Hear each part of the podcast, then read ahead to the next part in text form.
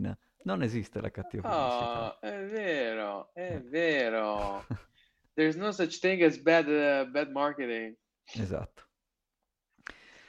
Allora, allora, aspetta che apriamo i potenti mezzi informatici del Cabana. Twitter. Ma io vedo che siamo live, quindi direi che se vuoi partiamo. Direi che Dici? ci siamo. Un, due, Yes. tre. Thomas! Federico, Eccoci qua con un'altra, eccoci. un'altra puntata del Cabana. Come stai? Bene, bene, grazie. Tu? Benissimo, benissimo. Sempre, sempre in forma qui al Cabana stiamo. Fammi sognare, Thomas. Fammi sognare. Dammi qualcosa. Di che parliamo Allora, stasera? Di quale succoso esatto. argomento parliamo stasera? Iniziamo dal riassunto degli argomenti e poi dobbiamo fare un ringraziamento Aspetta, speciale. aspetta. Eh. Esatto. Esatto. Il ringraziamento a? Al nostro donatore misterioso che, che ci ha regalato ben 400 grassi Satoshi, che comunque grande, è riuscito a usare Lightning, è riuscito a fare tutto, quindi grandissimo. Grazie mille. Ringraziamo. Ah, ci abbiamo un saluto dal Mozambico. Ah, c- eh, sarà. Andrea? Eh. Ciao Andrea, come va? Se vuoi farci un saluto. Un caro saluto, un caro saluto Andrea. Salut- ti salutiamo da- dal Cabana in Italia al Mozambico. Eh, se vedi un bel cabana lì vicino alla fare- spiaggia, mi raccomando, qualcosa Faccelo sapere perché con so. questi eh. 400, sat- questi 400 satoshi ormai siamo diventati ricchi proprio, cioè proprio ormai Vabbè. Ecco, quindi, Eh, però, ringraziamo anche il nostro social media manager Filippo. Abbiamo sfondato il muro dei 300 followers su Instagram, ragazzi. Stiamo aumentando Grandissimi, costantemente. Quindi grandissimi. grandi, grandi, grandi tutti quelli che supportano il Cabana, che ascoltano e fanno ascoltare il Cabana. Yep. Dai, Dunque, allora, fammi sognare, fammi sognare, vai. i tre argomenti che si concatenano uno all'altro più o meno, puoi scegliere un po' tu come, quale concatenazione partire. Sono all time high di Bitcoin, eh, dell'hash rate di Bitcoin, quindi miner che continuano ad attaccarsi, inflazione che a sorpresa, contro le aspettative in Spagna si alza, quindi eh, non è più solo in, in diminuzione, ha fatto un, whoop, un saltino verso l'alto. E poi invece la diatriba del debito degli Stati Uniti, perché sai, eh, la mia nuova madrina adottiva Yellen, settimana scorsa, No. come no? Ah, ok, madrina adottiva, non zia, non zia. Sì. Ok. Yellen la settimana scorsa ha sostanzialmente detto che verso giugno, se non viene risolto questo stallo, che sostanzialmente sono, il governo non riesce a decidere se emettere altro debito, il governo degli Stati Uniti finisce la liquidità, quindi non riuscirà da giugno in poi, cioè insomma hanno tempo fino a giugno per trovare una quadra. E vediamo, vediamo quali sono le possibili soluzioni, diciamo che il 99% delle volte in cui questo è successo Spoiler, la soluzione è stata sì, accettiamo, facciamo un nuovo debito, alziamo il tetto del debito e via. Quindi ok. Però insomma, magari facciamo un po' un discorso e, e vediamo che- quali sono le altre alternative e quali sono le conseguenze, ecco. Dai, da cosa vuoi iniziare? Io ti direi un tema che mi è caro al cuore, il mining. Ok, va bene. E nell'ultima settimana il, l'hash rate di Bitcoin è salito all time high, quindi in mezzo Sì. al, al bear market, mentre tutti Vediamo un po'. soffrono. Hash rate, Bitcoin. Vediamo un po'. Vai. Eh, adesso il numero non me lo ricordo, so che comunque è altissimo. E questo, se vuoi, corrobora il, eh, il capital cycle che abbiamo discusso un paio di puntate fa, no? L'investimento in CapEx lo fai al massimo dell'euforia, compri le macchine, gli impianti al massimo dell'euforia, il tempo che gli impianti arrivano online produttivi e l'euforia è passata. Vedi il classico. Boom, boom. È il classico L'euforia è passata. Però c'è una grossa differenza perché in una società come nel capital cycle classico, delle società, non sei solo tu che ricevi, diciamo, i fondi, ricevono anche i tuoi competitor, quindi, dire, il supply di quello che produci, non sei solo tu a farlo.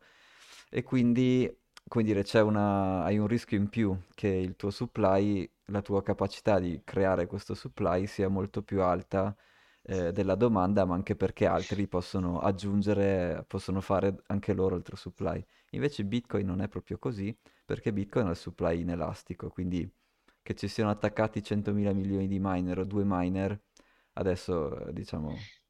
Cambia, sì. Mm, c'è chiaramente il Uh, periodo quindi di, di due settimane di aggiustamento della difficoltà, però il supply di Bitcoin è, è fissato.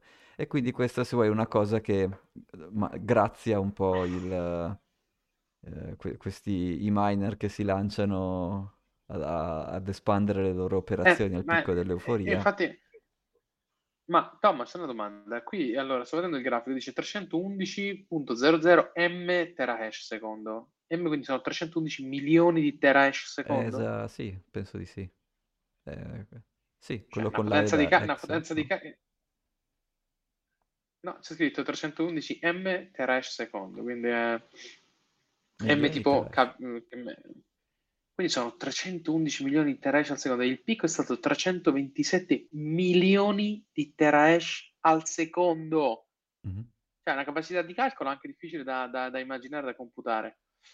Che, che, come dici sempre tu, è quella che difende, è un muro elettronico che difende la blockchain di Bitcoin. Sì, esattamente. Non c'è niente da fare, non c'è niente da E, e fare. il costo fa parte del CAPEX, no? Quando tu, tra virgolette, investi in Bitcoin, in realtà stai com- comprando il prodotto di, di questa, di questa organizzazione, perché non è una società, eh, nel cui CAPEX ci sono tutti i miner. Ed è il motivo per cui quando Ethereum ha detto non voglio più proof of work, è come se avesse preso un pezzo del CAPEX del suo bilancio e avesse detto, "Oh, boh, questo lo met- non lo voglio più, gli metto valore zero. E quindi ovviamente il valore della Certo, società è sceso. Quello era abbastanza, come dire, cioè, certo, classico, eh, c'è stato proprio bene. certo, certo, certo, E, certo, e certo. sì, poi chiaramente dal punto di vista proprio di sicurezza informatica, se tu vuoi hackare eh, con un sistema proof of stake, ti basta rubare le, le chiavi, smanettare. Invece, se vuoi riscrivere la storia di Bitcoin, tu devi avere potenza di calcolo, quindi c'è, come dire, proprio un'altra dimensione, proprio dal punto di vista di Esatto, sicurezza informatica, proprio una dimensione diversa esatto, che, di... che è tutto il discorso che abbiamo fatto decine di volte sulla differenza tra proof of work e proof of stake, perché insomma non si può paragonare, cioè non c'è proprio nessun modo di, di metterle a confronto, sono due cose diverse. E questa è la prova, questa è la riprova. Non le puoi sovrascrivere. Di là, proof of stake, l'azienda che controlla lo stake eh, può modificare transazioni come è Sì, avvenuto, come ci hai raccontato che è avvenuto un sacco di volte, quindi Sì, non è e nea- se neanche un, uno hacki o se viene scenario... hackata questa società, non solo perdi soldi, perdi anche la probabilità, l'attaccante guadagna anche la, probabi- la capacità di poter riscrivere il passato, no? Sempre in probabilità. Eh, mentre in Bitcoin se uno ti ruba il, il tuo wallet, ok, ha rubato il tuo wallet, ma il passato non è che lo può riscrivere, no? Quindi sono proprio, Certo. eh, sono proprio, cioè Proof of Stake ha, ha collimato due cose che invece era meglio lasciare scollimate, ecco, diciamo così.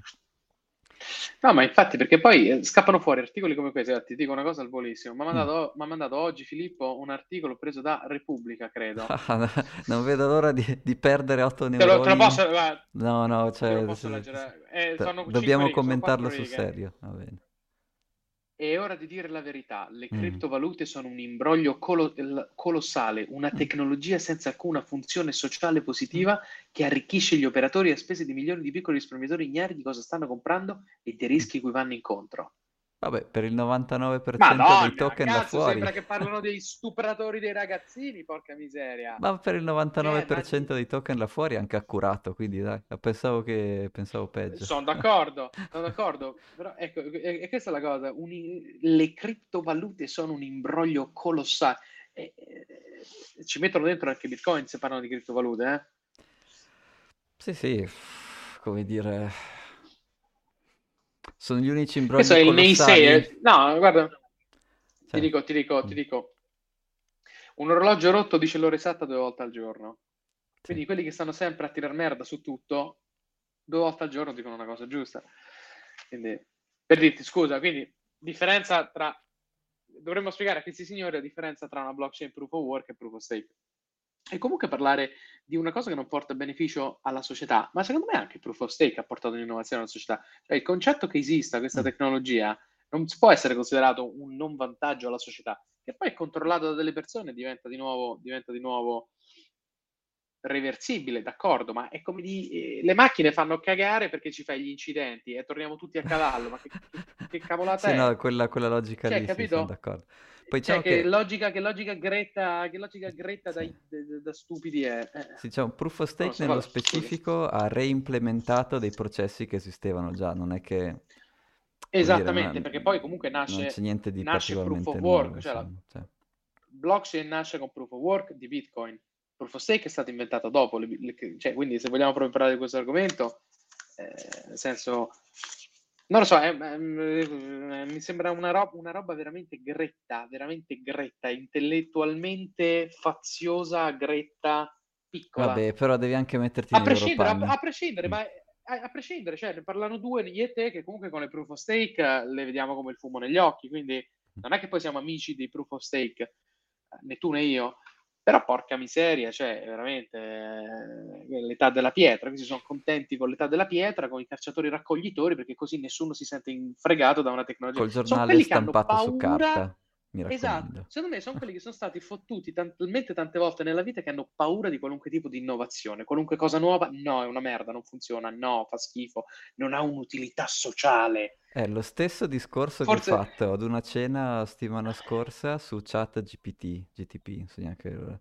Tutti, che c'erano tanti hanno sì, spaventati, ma no, i disoccupati, eh, ragazzi, è uno strumento, verrà utilizzato come avete inventato il fuoco, come quando c'erano quelli che facevano le tavolette di argilla, poi uno ha inventato il papiro, quelli che facevano tavolette di argilla oh, sono andati fuori business e hanno iniziato a piantare papiri, cioè sono strumenti, ve- oh, aument- anzi e adesso finalmente è- che c'è.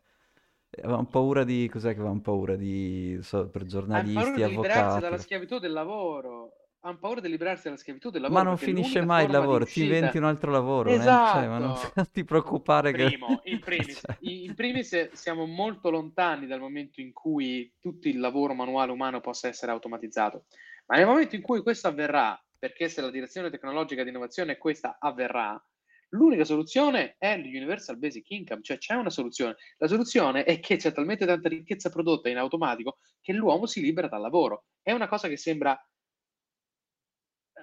Sì, eh, io, si ve- dice, io preferisco l'altra soluzione, no? Che è que- quella dell'uni- del- utopica. dell'Universal Basic Income è, diciamo, la soluzione inflazionaria. Io preferisco quella deflazionaria, cioè i servizi sono così economici perché sei così efficiente a farli che i servizi te li do gratis. Che Quindi questa è la soluzione Eh, deflazionaria, no? sì, Che- ma che sei talmente... eh, no, no, forse... Allora, mi hai fatto appena riflettere che sì, è vero, è sostanzialmente quello che dico io. Universal Basic Income lo intendo come è tutto gratis perché è tutto Ah, automatizzato e ok, sì, costa tutto talmente poco. gratis, Cioè, certo, sì, sì. e l'unica fonte di valore è lo sfruttamento di energia da parte di uomo, natura o macchina, come ci insegna qualcuno che è morto misteriosamente in una prigione spagnola. Sei Il congelato con vecchio una... caro... No, ti- un attimo, andato Oh? un attimo è andata via la linea e ti eri congelato con un ghigno, tipo l'ho ucciso io quello lì nella prigione spagnola. il signor McAfee, il signor McAfee che scrisse questa frase che mi è rimasta impressa, che l'unica fonte di valore è la spesa di energia da parte di uomo, macchina o natura. Quindi è da quel valore che poi si può ottenere l'energia per automatizzare completamente il lavoro umano e rendere qualunque servizio accessibile a tutti quanti. Sì, ma comunque Quindi, sono migliaia di anni lontani Ok, da sta cosa, è proprio... Ma, basta aprire il codice di un qualunque, cioè, vaffan tutti schifo. Oggi ho avuto un sacco di problemi con cos'è, MS Esatto. Teams, che se hai, se, se tu vuoi usare due organizzazioni, perché uno è un cliente e uno è un altro, impossi- difficilissimo, impossibile. Cioè siamo migliaia di anni lontani dal, dal non, da dal questo stare a sviluppo tecnologico. E poi comunque Eh, sono esatto, tutti strumenti, che... no? Quindi gli strumenti li usi, ti inventi un nuovo lavoro che utilizza gli nuovi strumenti, cioè non- boh, proprio non, non Sì, sì, ma infatti. Cioè, il bloccare l'innovazione tecnologica per paura di perdere lavoro è, è equivalente a dire eh, no, vaffanculo i, tra- vaff- vaffanculo i trattori, torniamo nei campi. Oh, sai quanta gente è disoccupata dai campi quando hanno inventato Eh, i trattori voglia. con gli aratri? Sai quanta gente hai bisogno in un campo per coltivare il i grano? Che distruggevano i macchinari. Eh, c'era una fazione Eh, politica mi assurda che, che cogli, distruggeva i macchinari. Boh. mi cogli impreparato, ma sicuramente è Mm. successo. Cioè, allora l'80% della popolazione mondiale è andata, è andata in un certo momento disoccupata perché c'erano i macchinari che coltivavano la terra. E questo si, sta, si espanderà anche al secondario con l'industrializzazione, si è già espanso al secondario, e l'ultima frontiera dell'industrializzazione prima di un Universal Basic Income è l'industrializzazione del terziario. Mm-hmm. E questo lo risolverà l'intelligenza artificiale. Sì, beh, nel, nel nostro lifespan dubito proprio, cioè, a, a me cioè, Grande scommessa i, questa sera al Cabana. I possibili bug. Mettiamo tutti un Satoshi. Cioè, bug GPT. cioè, non, tu non hai idea de, de, del merdone che c'è sotto. Cioè, non, non voglio neanche immaginare. Però, Quindi, no, secondo me siamo molto è, è vero, perché anche, anche già ChatGPT c'era. Cioè, è sofisticato, ma non è così sofisticato su alcune cose. Cioè, scivola su una buccia di banana. Tipo, gli chiedono. Uh, la madre di Mario ha sì, 53 sì. anni e gli dice... Oppure la mamma, chiama, di... Sì. Eh, la mamma di Mike com'era, com'era? ha tre figli. Uh, Andrea, sì. Luca e Giovanni, come quello è il nome del quarto figlio. No, non posso rispondere, non lo so, non mi hai dato i dati. Esatto, la mamma esatto, di Mike esatto, esatto. ha altri tre figli. Qual è il nome del quarto figlio? Quindi no, siamo molto esatto. lontani. Cioè, adesso vediamo la prossima Esatto. versione. No? Questa è come dire, va bene per entertainment, ma ti, ti faresti scrivere un contratto da, da, quella roba lì? Io no, cioè, boh, poi, dire... Ancora no, ancora no, però è iniziato un percorso in, uh, irrevocabile. Ah, speriamo, sì. Che è deflazionario, poi, quindi infatti... è, è, la direzione giusta, io sono d'accordo. Sai qual è il problema? È una volta che connetti quello con i robots che sta facendo Boston Dynamics, è, lì è finita, lì è scenario Terminator. Ecco, Shadow Terminator è, diciamo, quello può diventare pericoloso se li hanno, quindi quello è un altro tipo di, di, di Ma li hai visti? Sì, sì. Li hai visti quei, i video dei, dei droidi di, di Boston Dynamics? no? Fighissimi, fighissimi. E, e l'ultimo, l'hai visto quello del- di quel robot di fatto di galli o di non mi ricordo che metallo mm, molliccio che i cinesi lo fanno squagliare, cambia forma e lo rimettono in una forma? Ah, il Esce fuori T-1000 spirito, da. Terminator 2, il T-1000, certo, fortissimo. Cioè, cavolo, è Terminator, è Terminator, capito? Wow, meraviglioso. Ok, scusa, tutto questo torniamo, torniamo a... Sì. Hai rendato una cena e hai dovuto spiegare a questa gente che No, che alcuni erano spaventati, altri no. e a me sembrava la cosa più ovvia del mondo, appunto uno strumento lo userai per diventare più efficiente, eccetera, eccetera. Finalmente qualcosa di deflazionario che ce n'è giusto bisogno. E a proposito di Certo, deflazionario, che giusto. dici? Passiamo Oh, all'inflazione? Non so. illuminami, vai, vai, No, niente, infondi in me che questa conoscenza, Thomas. Stavi dicendo prima, fa- fare, no, dire X è come, nel senso di, di fare una minchiata fotonica, e quindi adesso ti, ti ripropongo Allora, la- lo Stato spagnolo aveva approvato un sacco di, insomma, un sacco, 45 billion di eh, incentivi anti-inflazione e poi si sono accorti che, avendone erogati 10 a dicembre, che a gennaio l'inflazione è salita. Cioè, ma che strano. Aspetta, no, possiamo partire dalla prima frase che hai detto.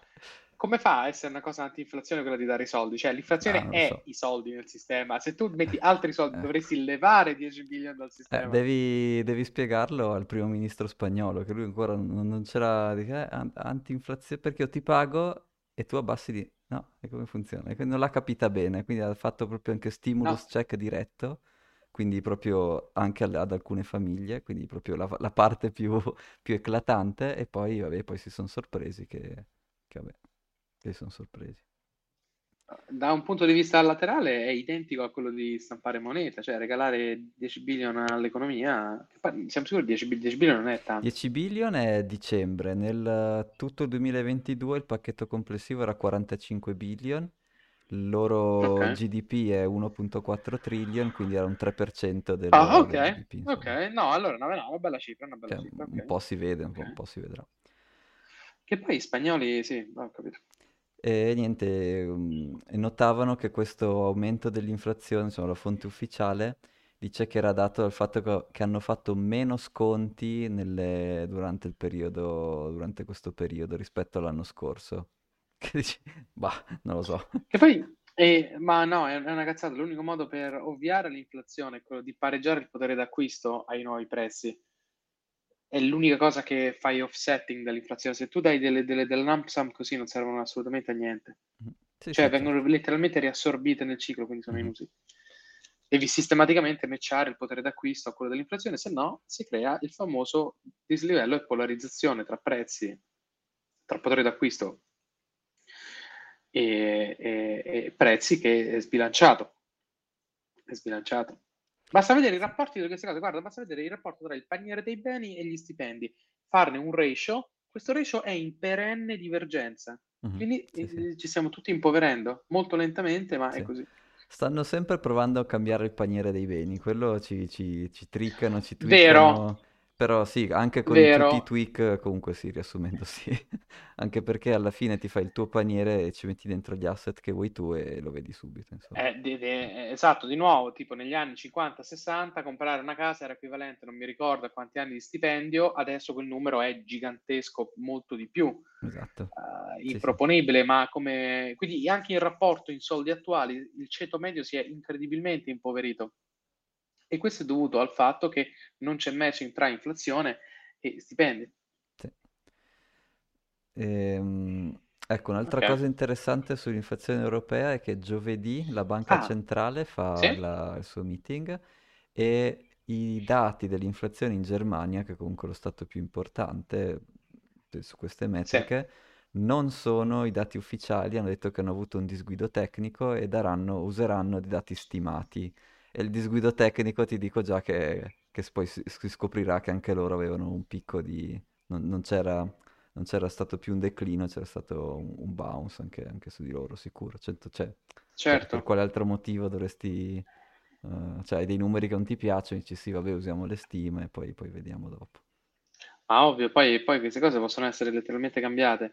Eh, voglio, eh, posso parlare brevemente di, quel, di, quel, di quei, quei, dati sul salario medio e il prezzo medio di una casa. Mm-hmm. Sì, sì. Allora, il salario medio tra il 2002 e il 2022, mm-hmm. parliamo in dollari, quindi Stati Uniti, il salario medio è cresciuto da 42 mila dollari a 54, mm-hmm. quindi è cresciuto del 27%. Mm-hmm.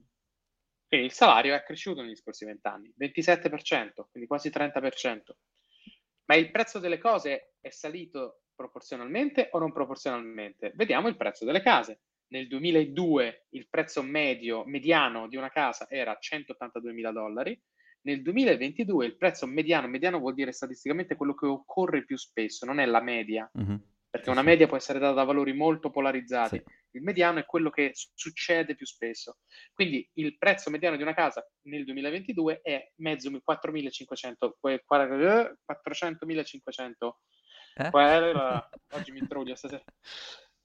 400.000, 4, okay. 450.000 dollari, scusa ed è un incremento del 148%, quindi lo esatto. stipendio è salito del 27% e il prezzo di una casa mediano è salito del 148%. Mi verrebbe da chiedere, ma che cos'è che è salito altrettanto in questi ultimi vent'anni? Perché, come dire, con che cosa sarà correlato il prezzo della casa? Sicuramente non con lo stipendio, quello l'abbiamo abbiamo capito che è una correlazione un po' minore. Però magari se uno guarda il money supply, uno inizia a capire che... Esatto, Esatto, se uno va a vedere il money supply negli scorsi vent'anni, molto probabilmente è stato inflazionato. Quindi è lì la cosa, è la, la, non crescita proporzionale dei due, perché se andassero a braccetto, mm-hmm.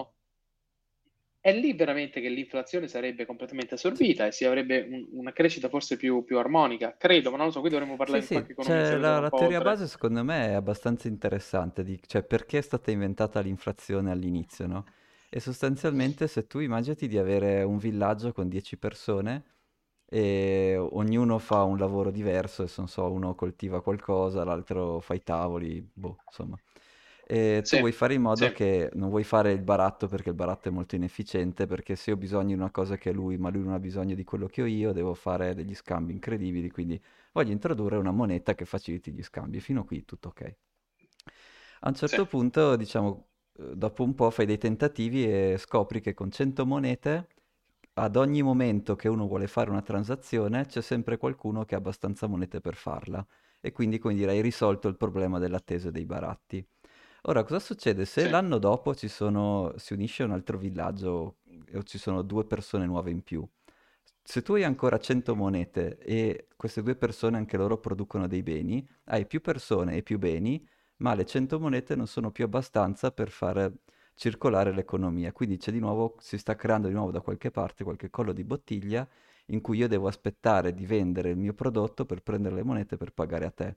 E quindi l'inflazione, il concetto iniziale è, dato un pool di beni, un pool di persone, devi trovare, se le persone crescono e i beni crescono, devi far crescere le monete, perché altrimenti non si riescono a far circolare, non circolano velocemente all'interno di, di questo sistemino qua. E quindi il concetto potenzialmente giusto, però se perdiamo ad esempio eh, la Spagna, no? che nel 2021 Vabbè. aveva 1.4 trillion di GDP, 2022 è uguale, quindi cresce a zero, cresce delle persone anche zero. Se tu ci butti dentro il 3% di monete in più, cosa faranno i prezzi? Aumenteranno del 3%, cioè non è, è proprio, non, non c'è, non, è proprio matematico, non è... Però Ma politicamente non è papabile, no? Eh, il discorso teorico della nascita dell'inflazione non tiene conto del fatto che se tu dai 100 euro oppure altri due nuovi, si svalutano i 100 euro di tutti. Mm, allora, se, tutti, come dire, se tutti hanno dei nuovi prodotti da vendere, eh, non è detto che si svalutino, capisci?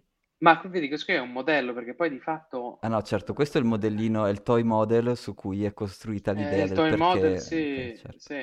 Come tutti, come tutti i modelli economici, no? E tutti i modelli economici sono modelli, diciamo, da laboratorio, Sì, sì. ma non tutti ci Vabbè, chiappano, non certo, tutti ci chiappano la- il problema principale è che o li do veramente a tutti in maniera uniforme, questi monete in più, o se c'è uno che fa la banca e riceve tutte le monete lui prima di tutti, va sul mercato, si compra tutto, eh, cioè, che, è, che è il cantillone effect, Oppure, no? Quindi sì. scusa una cosa, no? Esistono due persone nuove, gli dai, tutti mettono non so quante, quante, quante monete e tutti hanno di nuovo lo stesso potere d'acquisto, quindi deflazionare di nuovo. Perché poi questa qui in realtà è... Thomas, Mhm. sei Sì, congelato? sì, prova, prova, Sei? 1, 2, 3. Ah, Sì, scusa. sì. Ah, sì, sì, ci sei. Ah, cioè, se no, ogni... vabbè. Se no incappiamo nel solito discorso che chiunque produca ricchezza poi va a sminuire il, il mezzo con cui viene scambiata, quindi la ricchezza Mhm, si diluisce. mhm. Vabbè, comunque, ehm, scusa, eh, c'è questo non rapporto tra i prezzi e i salari che non viene, non viene puntualmente aggiustato. Esatto. Vabbè, adesso magari prima di andare al prossimo argomento facciamo anche le conseguenze che avrà questo, diciamo, pic- sembra un piccolo incremento di inflazione, è che aumenta la probabilità che l'ECB alzi i tassi e quindi che cosa succede quando la Banca Centrale Europea alza i tassi? Come tutti gli asset di rischio soffrono, gli euro invece diventano un po' più forti. Adesso vediamo cosa farà la Fed, però se, lo- se loro alzano prima di loro c'è un momento in cui l'euro diventa più forte rispetto al... insomma, guadagna un po' di forza. E, bah, sinceramente basta, ecco, la cosa che c'è da sperare è che l'ECB alzi veramente i tassi, perché di nuovo i politici non hanno nessun incentivo a dire no, non dobbiamo stampare nuovi soldi, anzi dobbiamo cercare di fare austerity, dobbiamo cercare di guadagnare di più di quello che spendiamo. Non hanno nessun incentivo a fare queste cose, infatti non lo fanno mai. E infatti anche il tuo amico primo ministro spagnolo alla fine ha detto, vabbè, io Francolini l'ho ascoltato, ma ho provato a spiegare che se introduco soldi nel sistema si alzano i prezzi, però sai cosa c'è? Io voglio, voglio i voti e mo, e mo- e mo pago tutti. E do i soldi a tutti, mo paga a tutti, mo vi regalo, mo faccio la mancetta, la mancetta a tutti quanti, hai capito? Esatto, Il sordino della nonna, paga pantalone, paga E pantalone il quindi, sordino. esatto, e quindi, boh, questa classe politica qui, boh, non so, speriamo che l'ECB, l'unica cosa buona del fatto che dovrebbe essere completamente esterna è che deve decidere per il bene dell'economia e non, e non per i favori dei, dei vari governi, poi, boh, vediamo cosa farà. Ehm, a proposito di favori di vari governi e ECB, dall'altra parte dell'oceano Oh, la, la situazione è un po' più semplice perché ci sono solo due partiti e c'è una banca centrale, mentre di qua c'è un po' un bordello, di là è molto oh, più semplice. Tuttavia, anche lì c'hanno oh. un sacco di debito. Aspetta, Mm, aspetta, prima di dire questo, dobbiamo dire una cosa. sì. Che tua zia, tua zia, cosa ha Quale fatto delle tua due? zia? Vogliamo ricordare? No, eh, no, no, tua zia. Nancy. L'altra, l'altra, l'altra è la tua, tua madrina Ah, è eh, vero, Nancy. Ah, allora, Nancy, cosa ha fatto Nancy, ragazzi? Nancy ha Mm. fatto una cosa clamorosa. Avrà fatto un sacco di C'è soldi, non so stato... cosa ha fatto, però cosa, cosa- ah. il, Depart- il Department of Justice americano Mm. ha aperto un'inchiesta contro Google per abuso di monopolio sull'advertising Mm. e quattro settimane fa la Grande. miglior trader del mondo cosa ci ha fatto? Cioè, uno short fatto di quelli leva Pelosi? 100 pera. Ha venduto 3 milioni di dollari di Grande. azioni di Google. La vedi con che che siete lì a classe? tredare come... La vedi Esatto, con che che siete lì a classe, sì. come i peones, come Sì. i peones, mentre Nancy è- fa dei trade clamorosi e siete invidiosi di lei. Non è un sistema fatto per voi, è inutile che, che provate a fare il trading. Non è un, cioè, è un sistema fatto per Nancy o, chi per- o- o i suoi amici. insomma. Eh, gente più sofisticata di voi, poveri, poveri trader all'acqua di rosa che vi incavolate, non sapete nulla. Guardo Dovete l'analisi tecnica, Nancy. ci sono le candeline, le robe. Oh! Ma quali candeline? Ma per favore. Ma cosa? Cosa? Dovete seguire quello che fa Nancy Pelosi. Un mese fa ha venduto 3 milioni di dollari di Google e Google adesso c'ha un'inchiesta del Dipartimento della Giustizia, porca miseria. Ma le volete sapere queste cose? Vediamo il prezzo dell'azione di Google. Eh, ovviamente scende. Anche tu. Ma, ma come osi De dubitare de la, sta- la Nancy? De, de che stiamo a parlare? De che stiamo a parlare? Eh. Da venerdì, da venerdì è sceso. eh, sì. E da un mese Vabbè, fa? ragazzi, Quanti mesi fa ha venduto? Ha venduto quattro settimane fa. Mm. Eh, in realtà è salito rispetto a quattro settimane fa. Però Mm. la notizia di questa cosa è avvenuta non è di quattro settimane fa, il- la notizia del Department of Justice è del 23, dal 23 è venuta giù. Mm, mm. Dal 23 è Vabbè. scesa. Sì, Vediamo, quando ricompra è tempo di ricomprare, comunque riassumendo è sempre così. Esatto, dovete smettere di fare i rosiconi, ragazzi, con Sì. i trade, la gente che sa fare, sa fare trading meglio di voi. Eh, avete rotto le scatole. Eh, esatto. Bene, quindi tua zia così, salutacela, dai un bacione. Sì. e- Ecco, no, invece parliamo dell'altra, della Allora. madrina acquisita. Sostanzialmente il, eh, il Treasury Department cos'è che fa? Eh, raccoglie le tasse, quindi raccoglie i receivable de- per il governo, paga i- Sì. gli employee del governo e paga i progetti sponsorizzati dal governo e, si- e anche Sì. prepara i, le, mm, i loan, quindi se deve finanziare le attività ah, chiede del debito al mercato, anche al mercato internazionale. E quindi ovviamente gli Stati Uniti cosa hanno? Hanno il 130% di debito su GDP, una roba così, l'Italia Cosa del genere, sì. 156, eh, il Giappone 200, vabbè, comunque insomma, gli Stati Uniti hanno più debito di quello che, che producono, no? Come noi. Producono, e ci infatti, stanno- 133, 133. Esatto. E, e quindi cosa 133. succede? Che eh, ovviamente negli ultimi, peraltro negli ultimi dieci anni hanno emesso una quantità di debito incredibile, adesso il totale è attorno ai 30 trillion, più o meno. E quindi Eh, loro, esatto. insomma, eh, devono pagare le cedole, cioè hanno preso i soldi dagli investitori, devono pagare le indietro, le, insomma, eh, pagare le, le- le varie tranche. Mi viene il nome giusto, però chiamo le tranche. E chiaramente quindi il, il governo ha i flussi di, di entrata, che sono le tasse o eventualmente rendimenti, e poi i flussi di uscita, che sono gli stipendi, e bla bla bla, e poi anche queste tranche dei, dei bond. E la Yellen dice che al, tas- al regime attuale, con la stima attuale delle tasse, per giugno il governo degli Stati Uniti avrà finito la liquidità, quindi non potrà più servire il suo debito, si dice, quando vuoi pagare il, il tuo debito. Certo, servire il proprio debito vuol dire avere la capacità finanziaria di pagare l'interesse, quindi riescono a servire il debito. E questa cosa era successa, era successa altre due volte. Una un bel po' di tempo fa, nel 79, avevano proprio saltato un pagamento per problemi tecnici, quindi lì non avevano un problema di, di economia, proprio un problema tecnico, e quindi avevano- tecnicamente Sì. avevano fatto un default. E poi hanno pagato in ritardo con percentu- con un interesse ulteriore su- sul ritardo. Poi è successo invece nel 2011 e sono andati vicinissimi, ma non era successo un default, hanno trovato delle soluzioni all'ultimo minuto, però avevano fatto un downgrade, quindi le agenzie di rating hanno fatto un downgrade del debito del, eh, degli Stati Uniti, che è una roba incredibile. E, e quindi diciamo alla fine eh, quello che dovranno fare entro giugno è trovare una soluzione e convincere il mercato a non fare downgrade dei, del debito agli Stati Uniti. Se dovesse succedere, down, quando c'è un downgrade del debito, vuol dire che tanti di questi titoli di Stato, come abbiamo detto più volte, non possono più Devono essere tenuti da, dai fondi pensionistici che li vendono, quindi il valore del bond scende, quindi la sua percentuale, il tasso sale. E questa cosa qua ovviamente farebbe malissimo a tutto ciò che è asset di rischio, quindi S&P 500, tutto l'azionario, Bitcoin sicuramente. Nel 2011 quando è successo, cosa aveva perso? 7%? Aspetta che me l'ho segnato, un secondo. 11%. 11% in due settimane, quindi sì, ecco, eh, sarà una cosa da tenere d'occhio questa, questa Assolutamente.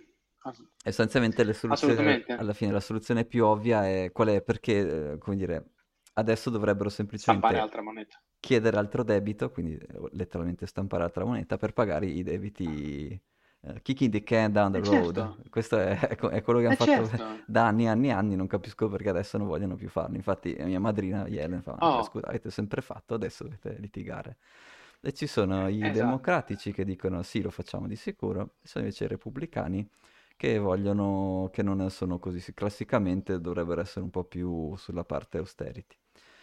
E, ehm, tra l'altro mi viene da ridere che cioè, non riescono a pagare i debiti ma sempre, e, non vog- e, non vogliono alzare il tetto del debito e sempre i repubblicani vogliono anche annullare l'IRS che è l'ufficio delle tasse, quindi non ha senso sta roba. Tanto per dire, la politica è solo un teatrino, no? Chi, chi no, la spara più grossa. Infatti, Anche dall'altra parte dell'oceano, nel senso, non, non, è che cambi molto. No, fa... no. Ti, racconto, ti, racconto, un fatterello interessante sul mm. tema debito. Uh, in mm. business school ci insegnano che, anche coerentemente con quelle che sono state le, le, le raccomandazioni economiche dell'Unione Europea per gli Stati membri, mm-hmm. non mi chiedere, non mi ricordo i dettagli del perché, ma un debito sostenibile è più o meno intorno al 60% del, del GDP. Quindi storicamente i paesi virtuosi europei... Ormai, ormai, è passata quella era lì.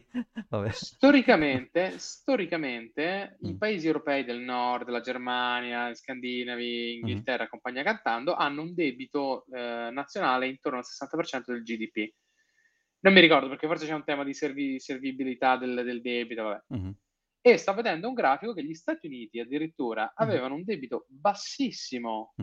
E ti parlo di del 20-30% mm-hmm. sostanzialmente da dopo la seconda guerra mondiale fino agli anni 80. Negli anni 80 comincia a crescere il debito e si attesta sul 60%, quindi segue questa mm. raccomandazione più o meno e resta là. E sta al 60% fino al 2008. Oh yeah. Alla prima crisi. Sì. Alla prima crisi. Negli anni 2010 cresce dal 60 al 100%. Mm-hmm. Nel 2020 va dal 100 al 120 mm-hmm. di, co- di, colpo verticale mm-hmm. e adesso perfetto. è sul 130. Quindi nell'arco di, nell'arco di 10 anni il debito degli Stati Uniti è, pre- è letteralmente raddoppiato. Ecco. È letteralmente e, raddoppiato. Ecco, magari a volte in quel grafico lì, se vedi degli scalini, come dire, verticali, è anche perché c'è un limite legale, cioè teoricamente, appunto, non è che eh, il, il, il, Ministero del Tesoro può dire adesso emettiamo un nuovo debito, deve essere approvato dal governo. E quindi hanno avuto più volte certo. nella storia questa discussione tra chi voleva sì alzare il tetto del debito e chi no, e nel giorno in cui dicono sì lo alziamo, pum, vedi lo scalino che salta su. Questo magari rispetto allo scalino del 2020 mi sa che non si vedono gli altri, però se magari zoomando si vedono anche gli altri scalini più piccoli. No, è interessantissimo.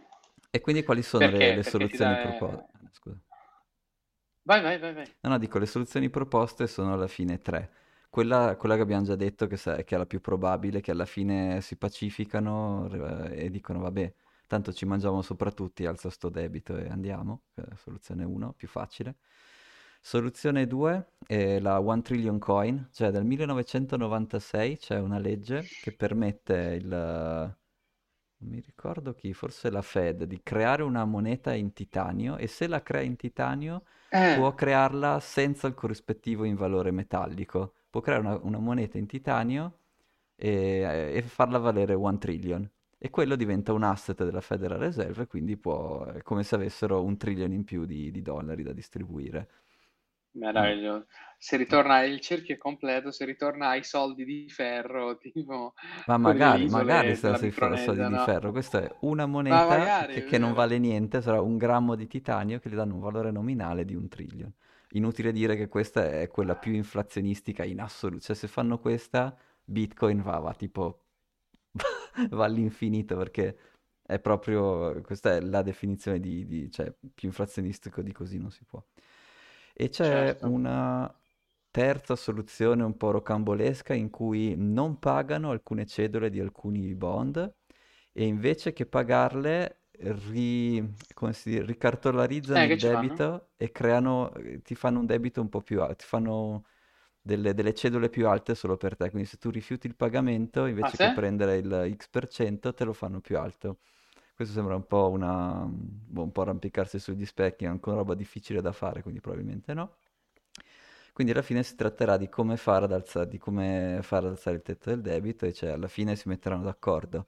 Se non si dovessero mettere d'accordo, ultimamente stanno rileggendo il quattordicesimo emendamento alla Costituzione degli Stati Uniti, che è stato un emendamento da- dalla storia interessante perché niente, quando si sono Mm, dimenticati di aggiungere delle leggi, le hanno buttate dentro lì, quindi sono dentro robe a caso, cioè bello, c'è il Ius Soli, bello. quindi se nasci sugli Stati Uniti sei cittadino, è il Eh, quattordicesimo certo, emendamento. eh, certo. Poi c'è altra roba a caso Ok. e a un certo punto c'è una frasetta che avevano fatto apposta al periodo dopo la guerra de- di secessione e che dice una cosa tipo il debito eh, del governo è- non è questionabile, che vuol dire che può essere pagato in qualsiasi modo dallo Stato con ciò che è di corso legale. E questa cosa l'avevano usata un po' perché c'erano anche il governo confederato aveva fatto dei, dei- dei bond e quelli volevano dire che quei bond lì non sono pagabili, mentre volevano dire che sono ok, pagabili quelli de- dei vincitori. Ma non solo questo, ok. alcuni bond erano redimibili Ah, in oro. Chiaramente però il valore dell'oro era salito di molto rispetto al valore del, del bond. E qui stiamo parlando, E cioè, allora inizi detto, Novecento, quindi Marameo, neanche degli anni nostri, ok? E, e quindi qualcuno, un certo Perry, mi pare, aveva fatto causa nel signor Perry, 1933, sai che Perry o Penny, non mi ricordo, eh, qualcuno ha fatto causa nel 1933 e dice io questo bond qua lo voglio riscosso al peso d'oro, non eh, nella... Non nella eh. oh, E gli hanno detto di no perché secondo il oh, quattordicesimo emendamento il governo può pagare i suoi debiti con la valuta che gli pare, gli piace, quindi... Però insomma, riassumendo, con questo quattordicesimo emendamento Biden può anche bypassare la discussione politica e sostanzialmente creare nuovo debito senza passare la- dal- dalla discussione. Questa stessa opzione l'aveva valutata anche Obama nel 2011, però il suo ok. studio di legali aveva detto che faceva un po' acqua tutte le parti, che non era, non era proprio vero che poteva bypassare le- la, la decisione del governo. Ecco, questo è il riassunto di, del- del- cosa succede col debito degli Stati Bellissimo, Uniti. bellissimo, incredibile.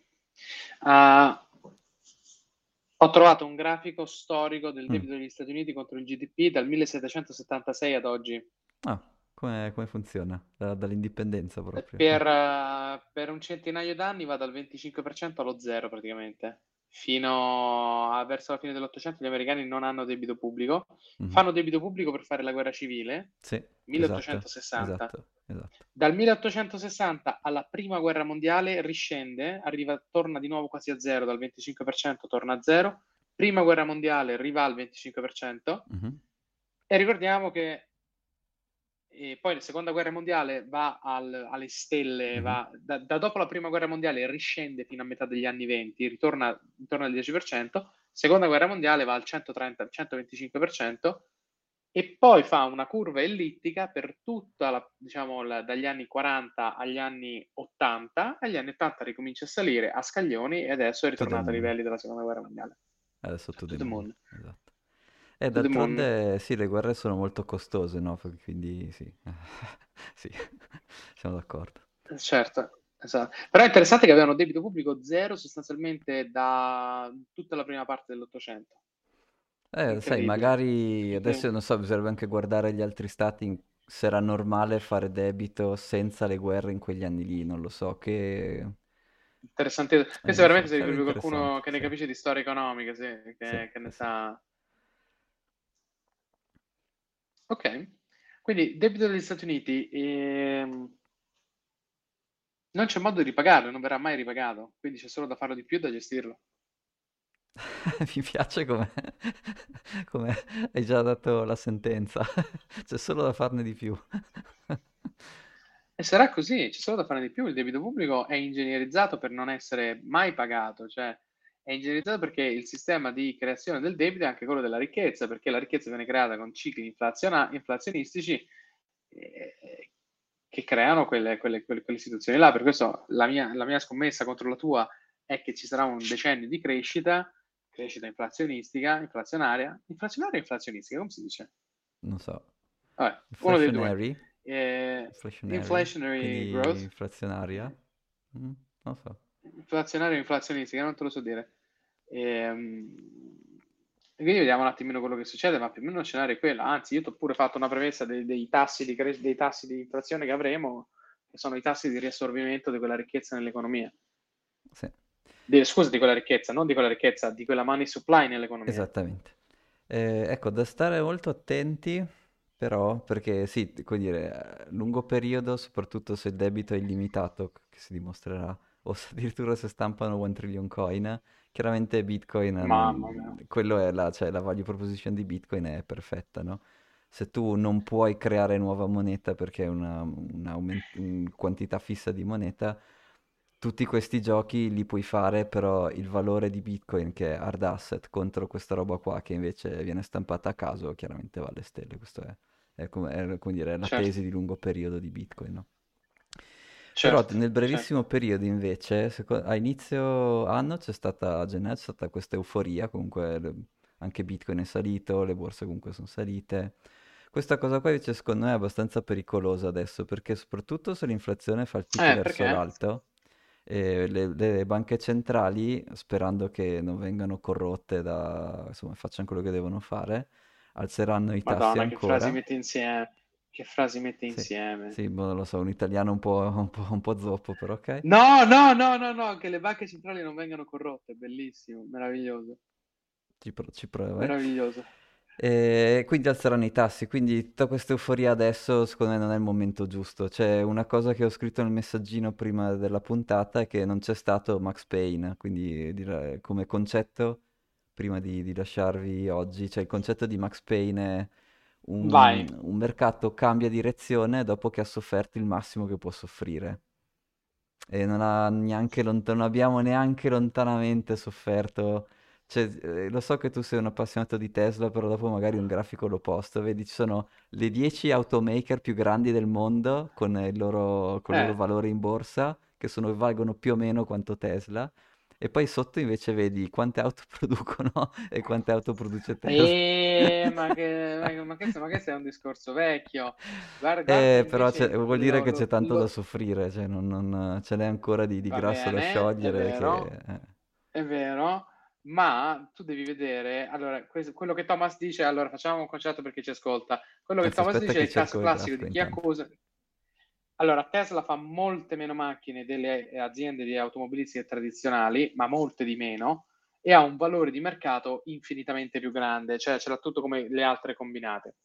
Ma questo perché vuol dire che gli investitori hanno infinita fiducia nel fatto che questa azienda sta rivoluzionando il settore automobilistico. Primo. Secondo, e te lo dico per esperienza, Mm.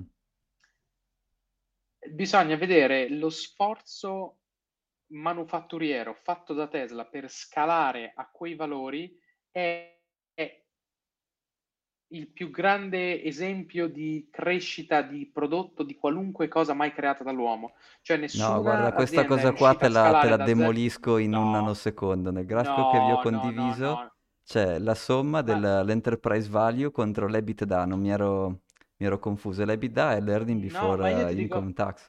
Ma Cioè, no, ma- io ti parlo di numero di auto prodotte. Cioè nessuna ok, sì, azienda è mai no, riuscita a l'ultimo, sì, fare però, da, da, ok. da 10.000 auto ne fanno un milione e mezzo in, in 10 anni. Nessuno è mai riuscito a fare una cosa del genere.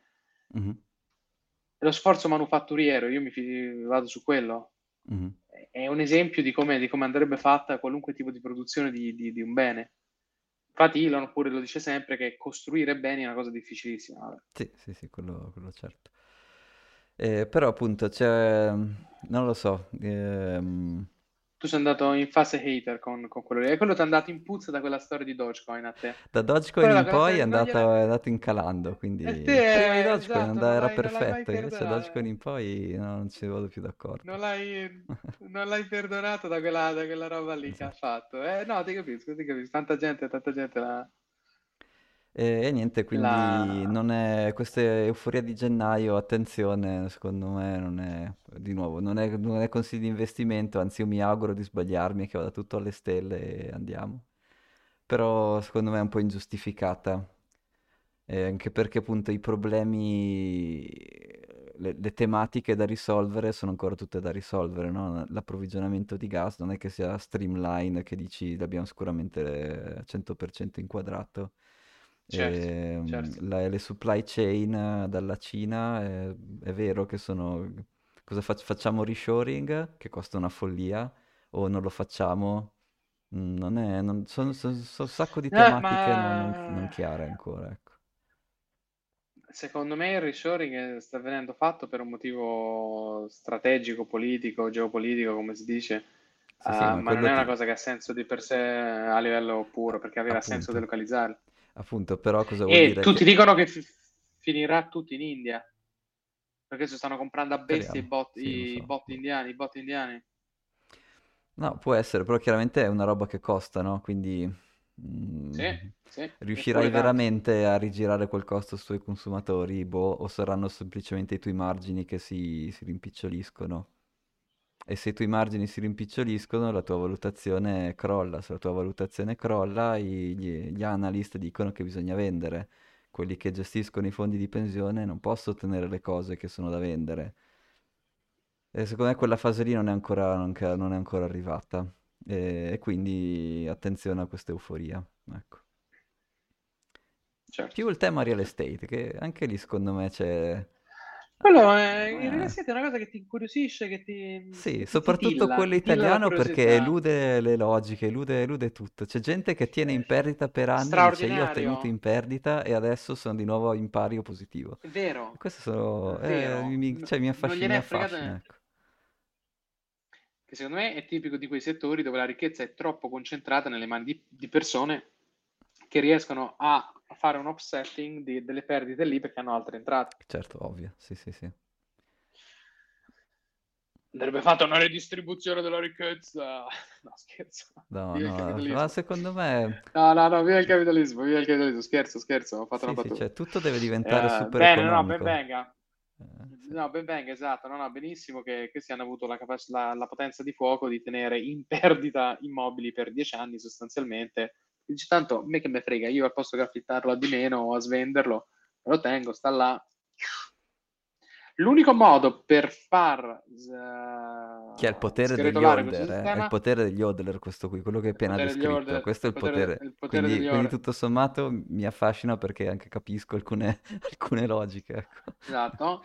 L'unico modo perché questo sistema si sgretoli è la tassazione sugli immobili, aumenta la tassazione. Cioè nel momento in cui esistesse una tassazione di un determinato tipo che ti costringe a venderla, tipo quella sulla seconda casa che è più alta della prima, eccetera, eccetera, eccetera. Sì, In ma, modo, ma boom, non, arriva lo Stato. ma, ma è una società, è l'holding di una società lussemburghese, ma non- questa cosa qua non impatterebbe magari, c'è quei, quei proprietari che hanno tanti asset ma non hanno fatto un setup legale, non sono andati dallo studio, che ne so, Bonelli e Red, o quelli che ti fanno esattamente il setup legale perfetto per non pagare le tasse, cioè.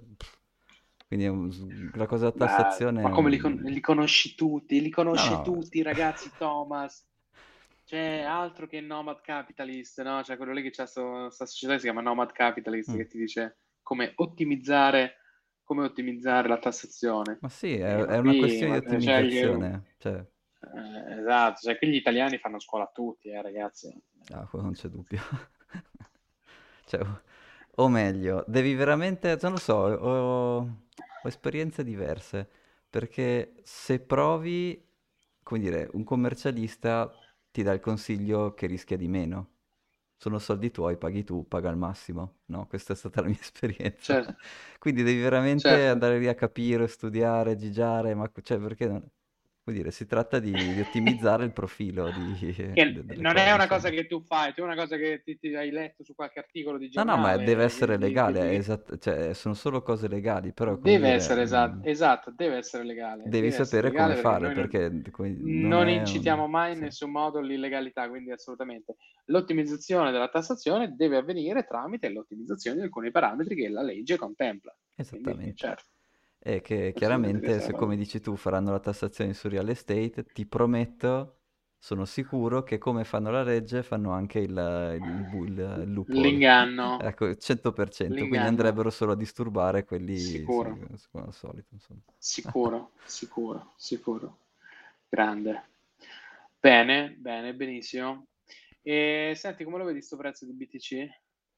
Eh, la mia posizione è che adesso è molto in rischio la, la faccenda, perché purtroppo è ancora collegato al Nasdaq, all'S&P, e quindi Solita, io non sono molto... sono abbastanza negativo su Ma quelle cose lì, e quindi se è correlato vuol dire che aveva ragione anche lui. quella storia che mm, la Commissione europea ha approvato il 2% di capitale in Bitcoin per le banche? Mm. Boh, speriamo, cioè, Ma che boh. cos'è la, la BIS? La BIS sarà... Non so neanche cosa sia la BIS. La No, non lo so anch'io.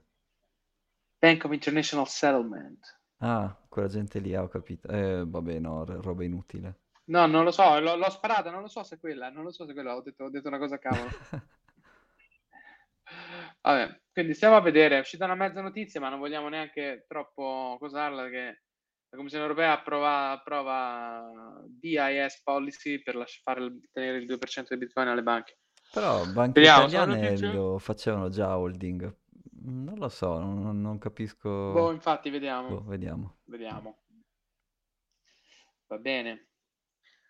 Thomas, ci salutiamo per qui, per- Sì, su questo stasera. Ricordiamo a tutti di ascoltare il Cabana, se siete arrivati a sentirci fino ad adesso vuol dire che veramente siete degli affezionati, quindi fate sentire grazie. e asco- ascoltate e fate ascoltare il Cabana. Grazie Thomas e ci sentiamo settimana prossima. Yes. Ciao. Ciao. Ciao ciao.